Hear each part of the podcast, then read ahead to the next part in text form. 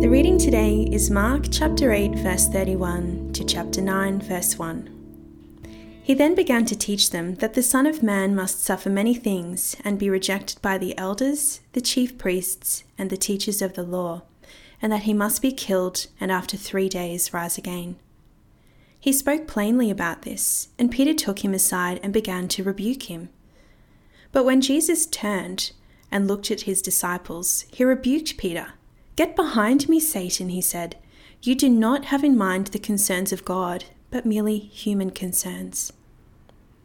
Then he called the crowd to him along with his disciples and said, Whoever wants to be my disciple must deny themselves and take up their cross and follow me. For whoever wants to save their life will lose it, but whoever loses their life for me and for the gospel will save it. What good is it for someone to gain the whole world, yet forfeit their soul? Or what can anyone give in exchange for their soul?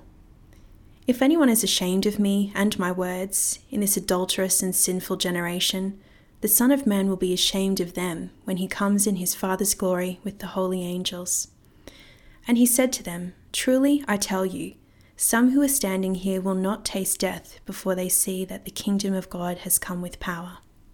Having just heard Peter's declaration that Jesus is the Messiah, Jesus now teaches the disciples that he, that is the Son of Man, must suffer, die, and rise again.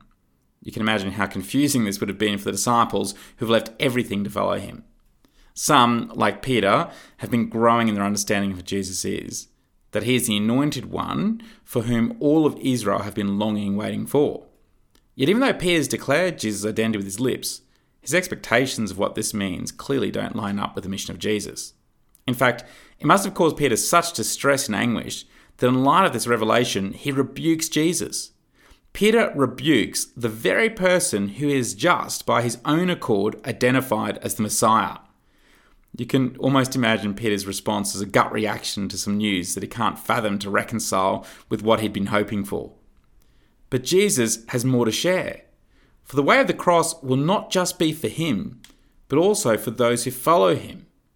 And so Jesus rebukes Peter, who seems to have in his mind his own greatness and glory instead of the will of God. As we hear this revelation, it's hard not to empathize with Peter. In the world's way of thinking, the idea that the ultimate king would be crucified seems utterly bewildering. Yet Jesus' death is precisely what the world needed in order that we could be saved.